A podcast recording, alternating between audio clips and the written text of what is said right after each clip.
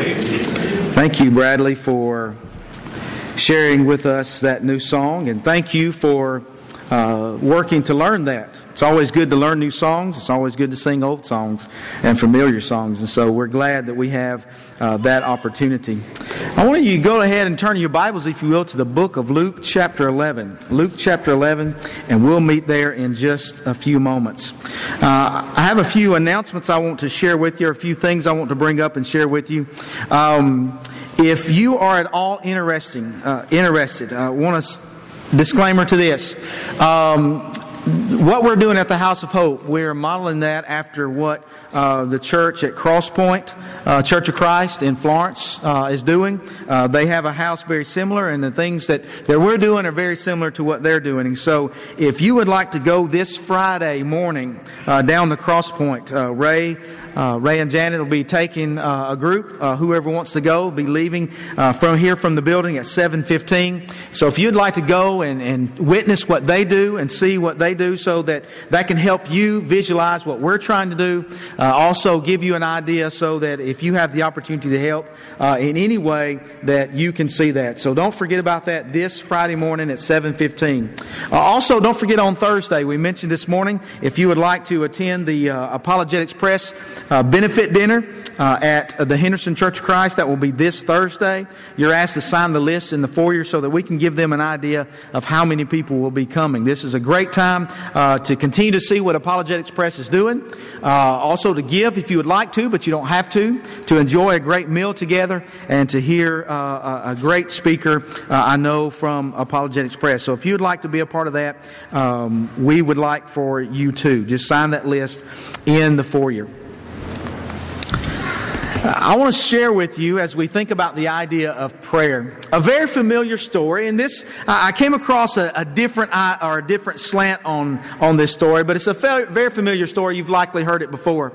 Uh, there was a, a man who was caught in a flood, and you remember the the waters were rising in that story, and he climbed to the roof of his house.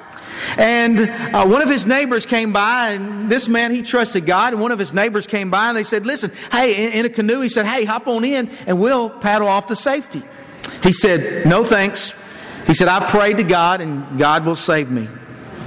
A short time later, a police boat uh, came by and he said, Hey, hop on in. The waters are rising and they're going to engulf your house and you're going to drown. So hop on in and we'll go to safety. The man replied, No thanks.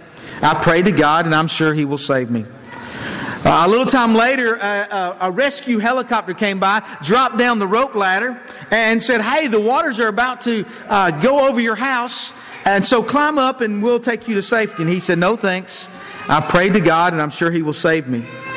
After a, a short period of time, the flood waters did engulf his house, and he drifted away and he drowned.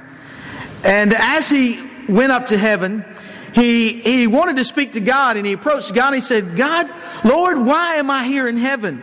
I prayed for you to save me and I trusted you to save me from that flood.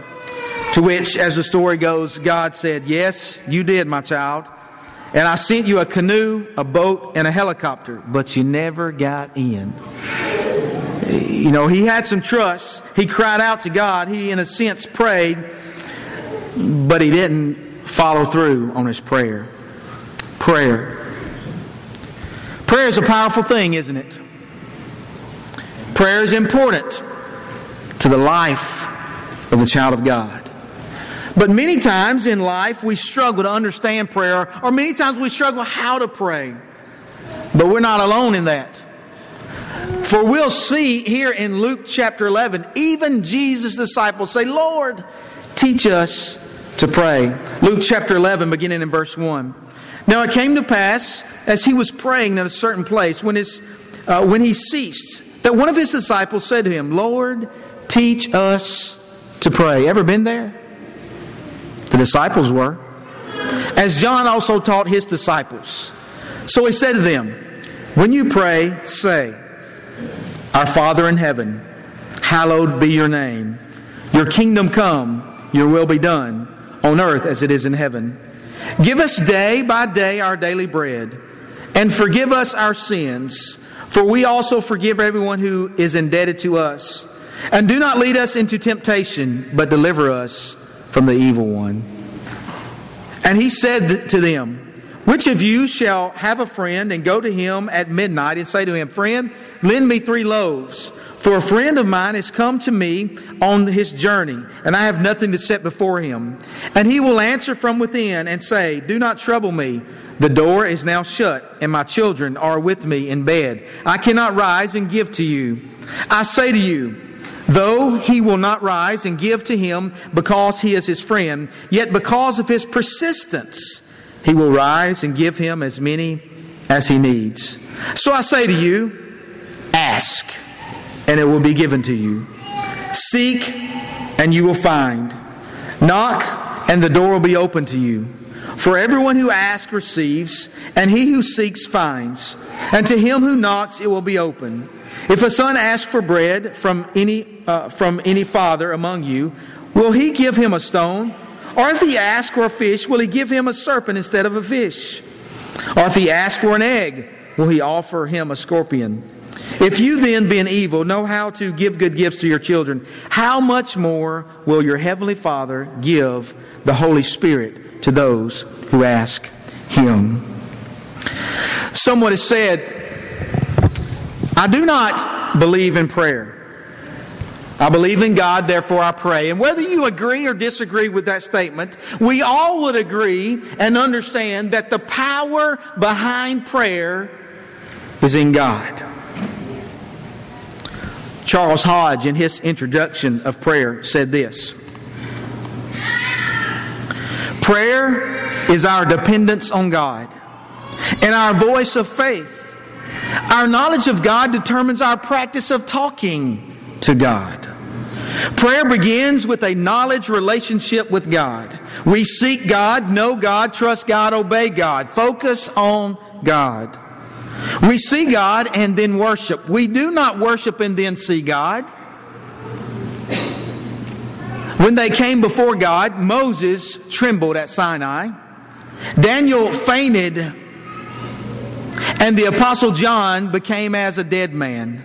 They encountered the sovereignty of the living God. Prayer is defined by God, by our faith in God. Our prayers are our response to God. You see, he says fallen man needs a sovereign God. He has one. Lost man needs a Savior. He has one. The entire Bible has but one bit of advice for fallen man. Listen, man must humble himself before God to listen, believe, obey, and live. Therefore, prayer is not a technique. It is a relationship. Man humbles himself before his Maker. He says, Your will be done, not mine. I need you, God. I want you, God. The essence of spirituality is dependency. Knowing God changes the way we think, the way we live, the way we treat others, the way we pray. People who need God pray. People become like the God they worship. And you see, that's where prayer begins. And that's what I want us to think about tonight. As we look at prayer, as Hodge would say, it all begins with a relationship. A relationship with the Almighty, a relationship with the Father, a relationship with God. A parallel passage to Luke chapter 11 is found in Matthew chapter 6. If you'll turn there, please. Matthew chapter 6. Matthew uh, puts it a little bit differently than Luke does. Uh, Luke, you'll notice, and we'll talk about this, but after he shows the model prayer, he talks about persistence. He gives several illustrations, and he talks about persistence in prayer. He talks about asking and seeking and knocking. So Jesus would record, or John would record, or Matthew would record the words of Jesus in chapter 6, beginning in verse 5. And when you pray, you shall not be like the hypocrites. For they love to pray standing in the synagogues and on the corners of the streets, that they may be seen of men. Surely I say to you, they have their reward. Remember what Jesus said? Not my will, but your will be done. And Jesus said, Do not be like the hypocrites. But you, when you pray, go into your room, and when you have shut the door, pray to your Father who is in secret, who is in the secret place, and your Father who is in who sees in secret will reward you openly. And when you pray, do not use vain repetitions as the heathen do, for they think they will be heard for their many words. Therefore, do not be like them, for your Father knows the things you have need of before you ask Him. In this manner, therefore, pray Our Father in heaven, hallowed be your name. Your kingdom come, your will be done on earth as it is in heaven. Give us this day our daily bread, and forgive us our debts as we forgive our debtors. And do not lead us into temptation, but deliver us from the evil one. For yours is the kingdom and the power and the glory forever. Amen. For if you forgive men their trespasses, your heavenly Father will also forgive you. But if you do not forgive men their trespasses, neither will your Father forgive your trespasses. Gary Holloway, in his book on prayer, tells a story about when he was growing up. He really didn't understand much about prayer, and likely most children do not. But he talks about how the only aspect of prayer or, or, prayer that he understood was that child's prayer that many of us also has prayed. God is great, God is good, let us thank him for our food. Or the child's prayer that he spoke at night that many of us also likely did when we were children. Now I lay me down to sleep. I pray my soul, I pray the Lord my soul to keep. Followed by several requests uh, to bless family members and any other uh, requests or anything else that might be on the mind of a child. But he goes on to tell how his prayer life changed when he was 11 years old and his mother was diagnosed with cancer. Wouldn't that change your prayer life? He says back then, if someone was diagnosed with cancer, it was almost a, a death sentence. And he said suddenly, suddenly he didn't know how to pray. He wondered, should he pray for healing? And he did. He wondered, should he pray that her suffering cease? And he did when it was evident that she wasn't getting any better. And she there, lay there in intense pain. And God answered his prayer and his mom passed. But he continued, he said, he continued to pray, not knowing what to ask for, not knowing how to cope. Many have been in these kind of situations. Maybe you have. Maybe you're in that kind of situation now, and there are likely those that you know of that are in this kind of situation. And they often think about prayer and they often wonder, what do I pray for? And with these things in mind, I want us to look at Matthew chapter 6 with, uh, in light of Luke chapter 11 and observe some specifics that Jesus mentions as he taught his disciples about prayer. Jesus prayed, Our Father in heaven. We sang about it. You're a good, good Father. Whatever example we have as a father, I pray and I hope that you have a good example of, as of a father. But the best example that we have as a father is the good, good father. He is God, our father, and we can take comfort in that. He is near, He is close. He gently cares for us. He knows all of our needs. Isn't that awesome? But at the same time, He is in heaven. He is God, He is not human. He is the all powerful ruler of the universe. He is holy, but He has also called us to be holy. Relationship. His ways are not our ways, and we cannot control Him. By addressing Him as Father, we come before Him boldly, but we also humble ourselves before Him, acknowledging Him as who He is and acknowledging ourselves as who we truly are. Jesus said, Our Father in heaven. He addressed God as who He is. And so should we. Jesus prayed, Our Father in heaven, hallowed be your name.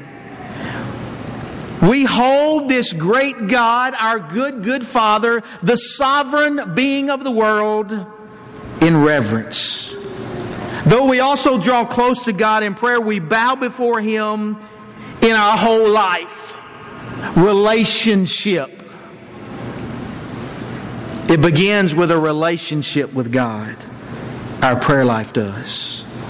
In all that we do, we show respect for God. And isn't that, as parents, what we want of our children as they grow up?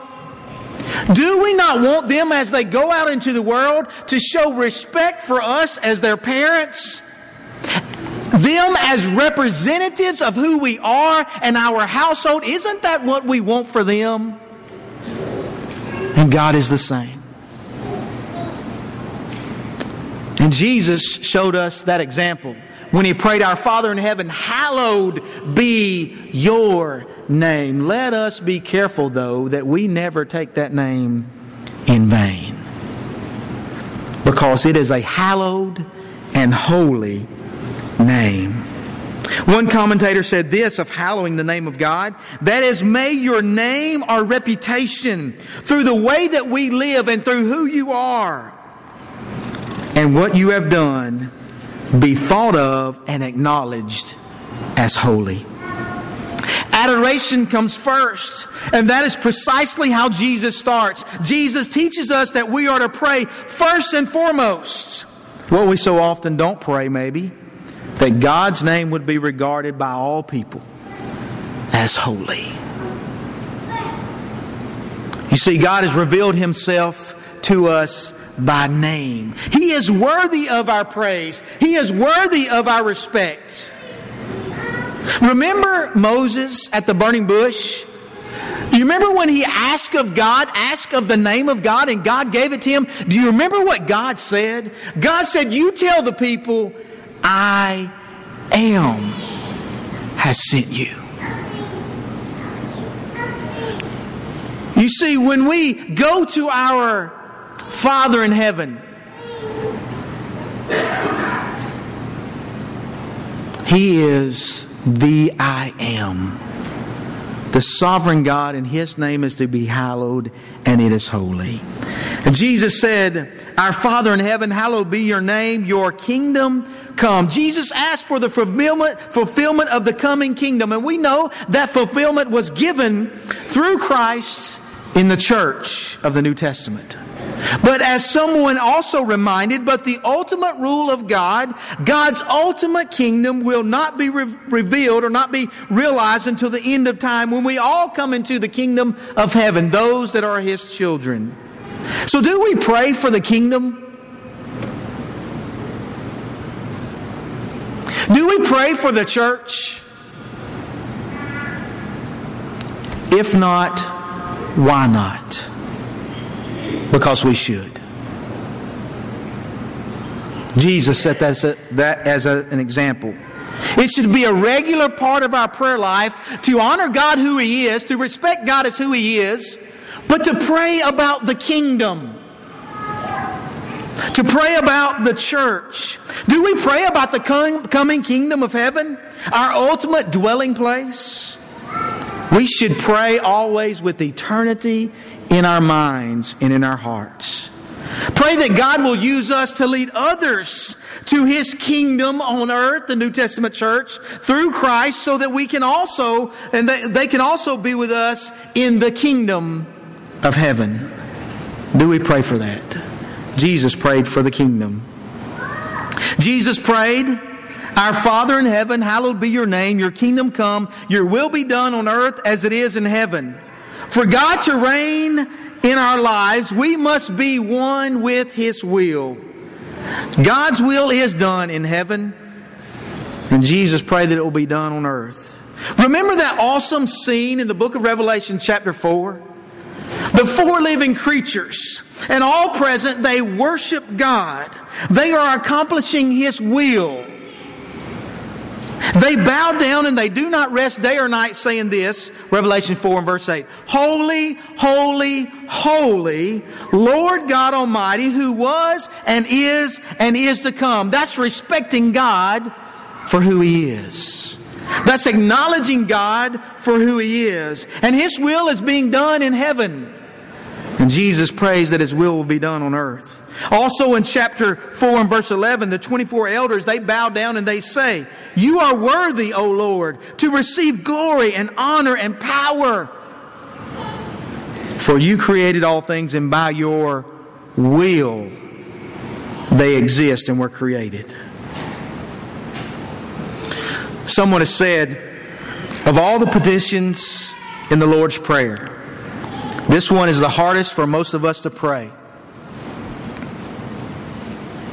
It's the hardest because we fail to understand it or its full implications. But it's also hard because we are so concerned with ourselves and our little kingdoms. Further, we are concerned with our own name and our reputation more than with God's name and God's reputation. But here Jesus corrects our self centered prayers with his God centered one, reminding us of what we ought to ask for first.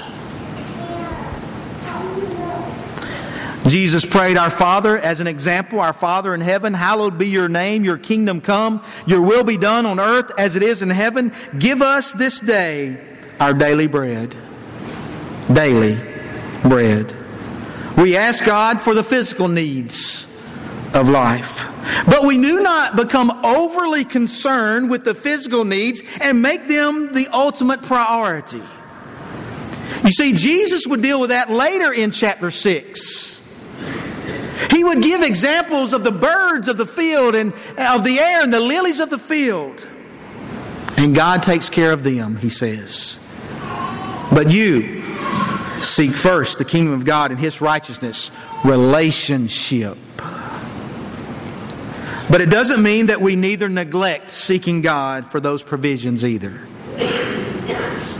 You know, there's a lot of people that they sit down at meal after meal after meal, seemingly taking for granted the very meal that they've been provided. You see, Jesus reminds us to be thankful for the necessities of life, to pray for the necessities of life. You know, it was amazing. As we were down in Florida on our mission trip, Dustin would always lead us in a devotional at night and give the young people an opportunity to speak. Several times, those young people said, as a result of the trip of being there and uh, being around people who had less, would say, I'm reminded of how selfish I can be. And I'm reminded of how blessed I really am.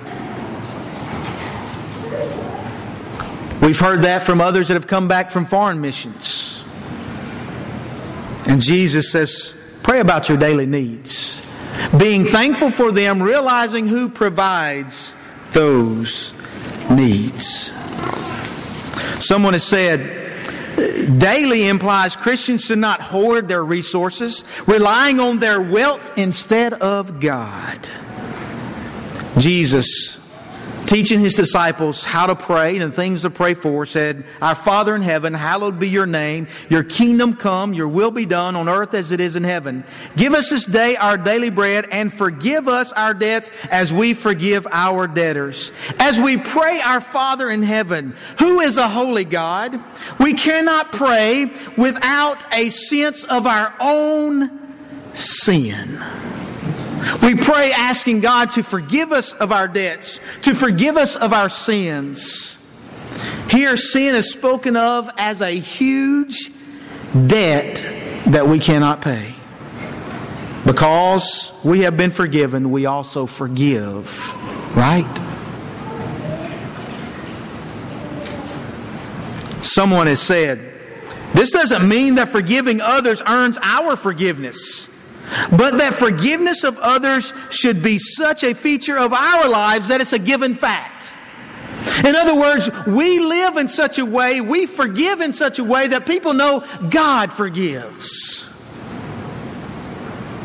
One commentator also put it this way Jesus assumes that if we're asking for divine forgiveness, we have already been in the business of forgiving the little debts of even our biggest debtors.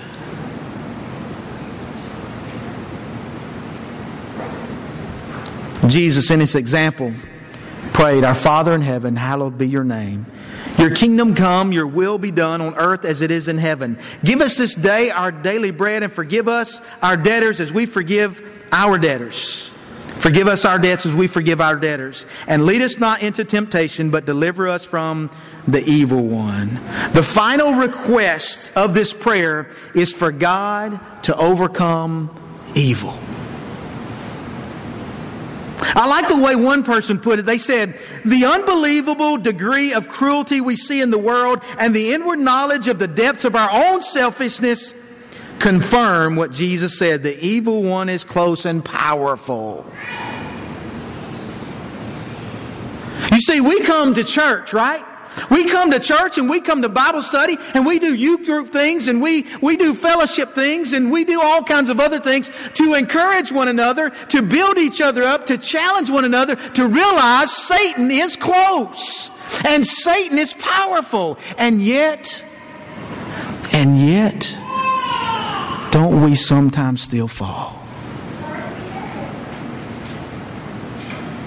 Jesus warns of the power of the evil one. But praise be to God that He is more powerful. And we, as His children, can pray asking Him to help us to overcome the tricks and temptations the evil one sends our way. At the same time, we need to be aware that Satan's of Satan's power and not be overconfident when facing him. Do you remember what Paul would remind the Corinthian church in 1 Corinthians chapter 12 or chapter 10 verses 12 and following? Therefore, Paul writes, let him who thinks he stands take heed lest he fall. No temptation has overtaken you except such as common to man, but God is faithful. Amen. Who will not allow you to be tempted beyond what you are able, but with the temptation will also make a way of escape. Hallelujah. That you may be able to bear it. He would also remind the church at Ephesus and those Christians how to overcome the evil one by submitting to God and putting on God's armor. Seeking the help of God to overcome the evil one. We can't do it by ourselves. We must trust God for guidance and deliverance. We must pray about our temptations and ask help from God.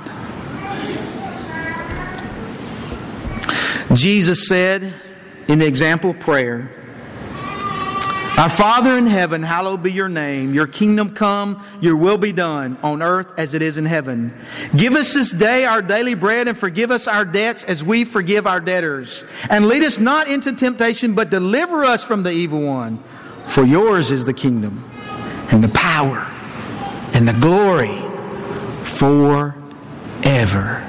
Amen.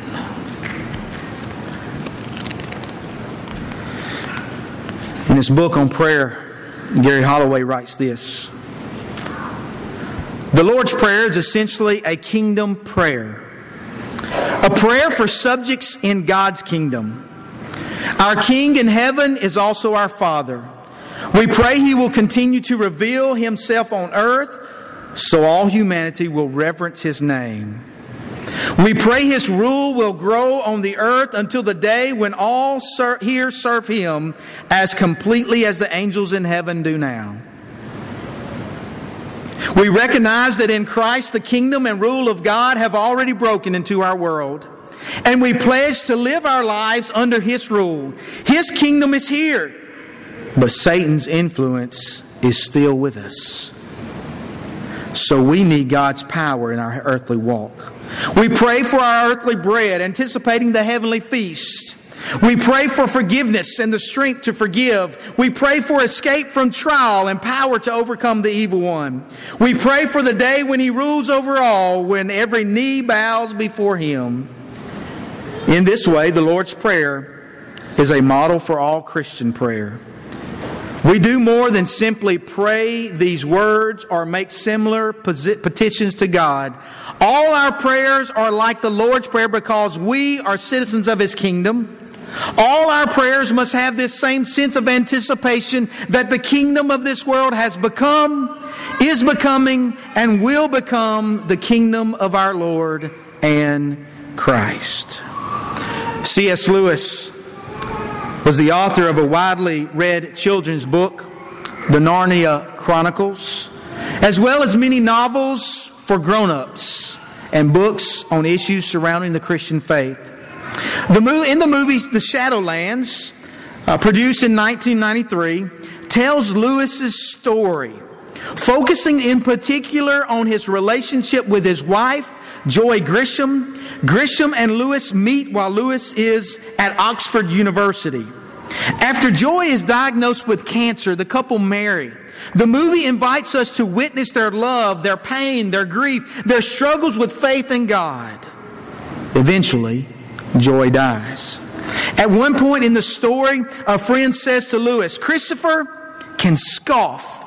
Jack, but I don't I know how hard you've been praying, and now God is answering your prayers.